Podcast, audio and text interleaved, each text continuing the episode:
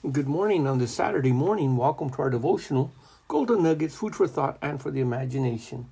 I'm running a little late on the nuggets, not so much that uh, I got up late. I've been up since uh, since 3:30, but I've just been studying all this time. I'd like to start off today by saying that we are as believers and as Christians, we are to know our enemy. That means we are to know the devices, the plans, the purposes, the things that the devil has uh, schemed against us. Jesus was very consciously aware of everything that the devil tried or was doing or was going to throw at him from the very beginning because he was in a conscious contact with the Heavenly Father. He demonstrated out of his life how to behave as a son, how to behave as a soldier, how to behave as a servant. And in these three areas, we learn from the Master being our example. Now, sometimes people look for role models, they even look for mentors. People look for someone to be able to guide them through, uh, whether it's financially, whether it's in the educational systems uh, or they're uh, going into some field or some c- career and someone is supposed to be their role model as far as guiding them through the path and uh, through all the detours and all the whatnots of the things that they might expect ahead of them. It is no different in the Christian walk. There are signs that point to warnings, signs that point to dangers, signs that literally say the bridge is out, don't go this way. Or the sign may say beware of overhead lines, high voltage, high power. Or it says uh, beware uh, when digging underground lines, whether it's gas uh, or electricity. So there are things that are set as goals and as warning signs for us to be careful. In walking our Christian life, many people are ignorant. They really are. As Christians, they're ignorant of the devil's devices, of the devil's schemes, of the devil's methods, of the devil's purposes. Jesus was consciously aware of them and he would know exactly when it was the Spirit of God moving upon a situation or a circumstance, or when it was the enemy, or when it was the devil. A good example of this is in Matthew in chapter 16, when Jesus asked the question, Who do men say that I am?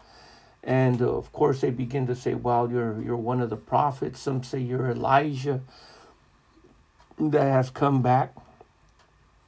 Jesus says, well, who do you say? That's what they say. Who do you say that I am? And Peter said, You are the Christ. You are the Son of the living God. Jesus immediately recognizes the revelation that Peter has received as a divine revelation of the Word of God being unveiled to his life, to his heart, to his spirit, to his mind, even though Peter may have not fully recognized the power of his statement, he was under the influence of a spirit of revelation enlightening him. That we can find the Apostle Paul in the book of uh, Ephesians in chapter 1 praying for the saints, that God would give them a spirit of wisdom and knowledge and a spirit of revelation and the knowledge of Him. In other words, he understood, he knew. He also knew when the devil was working in someone's life, whether it was a bowed uh, body like the woman in Luke uh, chapter 13 that was bowed over, that Satan had, had bound, or the man that was possessed uh, in the uh, tombs of the Gadarenes, or whether it was someone in a church service in a synagogue that had a withered hand or had a dumb, uh, mute spirit or or or something like that. He was consciously aware of where the enemy was working in people's lives. But at the same time, uh, Jesus was consciously aware of the devil's influence in everything. He was aware, Jesus was aware of when the Father would speak to him uh, and guide him and tell him exactly what to do. And he was aware when the enemy. So, going back to the story of Matthew chapter 16, when Peter says, You are the Son of God, then it says, From that moment on, Jesus began to tell his disciples how he must suffer many things at the hands of the of the priest, of the leaders, and uh, of course, you know, he must die. And Peter immediately rebukes him. And, she, and Jesus responds immediately to the rebuke of Peter Get thee behind me, Satan. And, and, and that could li- literally uh, uh, be translated You can follow behind me, but you cannot get ahead of me. And uh, the scripture says that when he was rebuked by Jesus, that he told them, "You don't, you don't, you don't seek the things of God, but you seek the things of man." So Jesus was able to both discern and understand where the enemy was influencing or where the enemy was working or how he was trying to get a foothold of something or someone. And in doing so, then we are also to learn from his example. He learned how to be a soldier for his father, a warrior. He learned how to be a son through the things that he uh, he suffered and was obedient. He learned to be a servant in humbling himself in all of these areas. Uh, a servant you can see in Philippians in chapter number 2 from verse 5 let this mind be in you which was in Christ Jesus. And from there we learned how he humbled himself to be a servant before the Heavenly Father, and of course for our purpose too. But if one reads the scripture, it actually uh, says, Let this mind be in you, which was also in Christ Jesus. So then that means just as he thought, he wants us to think. Who being in the form of God thought it not robbery to be equal with God, but made himself of no reputation, and that's the opposite of everybody, in one way or another is seeking how they how they can make a reputation for themselves but he made himself of no reputation and took upon him the form of a servant. And the word that is used there for servant is doulos that word in the greek means a slave literally and figuratively voluntarily or involuntarily uh, it's one that's qualified in the sense uh, to be a bond servant, uh, one that has brought himself under the subjection or the subserviency of someone else. Jesus was a servant not only to man, but he was a servant of his heavenly Father. He made himself, he took upon himself the form of a servant and was made in the likeness of men. Being found in fashion as a man, he humbled himself. Notice, God is not going to humble you. We have to humble ourselves before him. The scripture uh, clearly points this out in the book of James that uh, we are to draw nigh unto God and we are to humble ourselves. Sometimes we uh, hear people pray a prayer, Lord, uh, humble me. But in reality, He's expecting us to humble ourselves before Him. It says in the book of James 4 6, but He giveth more grace. Wherefore he, wherefore he saith, God resisteth the proud, but he giveth grace to the humble. So we are to humble ourselves. Submit yourselves, therefore, to God. Resist the devil, and he will flee from you. Draw nigh to God, and he will draw nigh to you. It says, Cleanse your hands, you sinners, and purify your hearts, you doubly minded. Be afflicted and mourn and weep. Let your laughter be turned to mourning and your joy to heaven, heaviness. Verse number 10 Humble yourselves in the sight of the Lord, and he will lift you up. So we gather from this and we understand from this that Jesus, he humbled himself to be a servant. He wasn't looking to make a reputation or a name for himself. Yet, because he humbled himself, God exalted him above every name that is named. That at the name of Jesus, every single thing in heaven and on earth and underneath will bow at the name of Jesus because he humbled himself.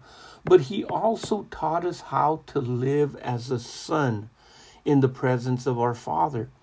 He taught us how to walk, how to speak, how to think, how to act, how to react, how to commune with the Heavenly Father. He would constantly say, I only do the things that I see the Father doing. I only say the things that I hear the Father saying. We see that Jesus took obedience to the level that even if it meant going to the cross, he said, Nevertheless, your will be done, not mine. So Jesus taught us sonship. He taught us how to walk as sons before the Father. He's our role model. He is the one and only true model that we have in life. People uh, in today's society will pick some athlete or some actor or actress or some individual of high profile. And though they may be sleazy, they may be wicked, they may be this, they'll use them as a role model just because they've done something fancy or something good, uh, which in reality is not counted as good. But nonetheless, people will take them as role models. They'll take uh, different uh, singers and and, and people that live a lifestyle that is totally contrary to God, and they'll say, This will be my role model. And uh, uh, uh, young ladies may follow after the, the, the pattern of some uh, actress or some individual who is an actual model to model clothing and stuff like that, and will chasten their bodies and try to get them all slimmed up so that they can fit into all these clothing at whatever cost. But yet, whatever cost does not mean violating the laws of God or the Word of God. So, having true role models in our lives is to watch Jesus, how he was a warrior, a soldier, how he will come back as the captain of the host of God Himself, of all the armies of heaven. To watch Jesus as a servant, how He washed His disciples' feet and He humbled Himself. To watch Him. To be a, a, a soldier is to watch Him warrior against an enemy while He's out there 40 days in the desert uh, fasting, how He was able to overcome with the Word of God, how we are told by Him uh, to be careful because of the enemy is seeking whom he may devour. Uh, that was Peter in chapter number five. But if we look at the scripture carefully, we'll begin to see that as a servant, as a son, and as a soldier, so the Apostle Paul takes on the example, his be followers of me. Follow my example as I have followed the example of Christ. Then he says in 2 Corinthians chapter 2 verse 11, lest Satan should take advantage of us, for we are not ignorant of his devices. And the word for devices there means his perceptions, his purposes, uh, it means his intellect and his disposition, the devices of the mind and the thought, his machinery, his weaponry. In other words, he was fully aware of all the ways that he can come. Then he warns uh, the people in the sec- in Second Corinthians 11:3. He says, But I fear lest by any means, as the serpent beguiled Eve through his subtlety, so your minds should be corrupted from the simplicity that is in Christ Jesus. Of course, later he goes on to rebuke them in the book of Galatians when he says, Who has? Who has bewitched you that, you know, you have wound up turning your eyes away from Christ and Him crucified and the work of the cross for your lives? So, in all of these things, we can learn from the Master as a true role model, as a true example for our lives. Walk as He walked as a son, serve as He served as a servant, and war in the Spirit as He, as a soldier and a mighty warrior, warred against the enemy, and even in His death, burial, and resurrection, according to Colossians, he spoiled principalities and powers at his resurrection. Well, consider this food for thought and for the imagination. The Lord richly and fully bless you in Jesus' name. Amen.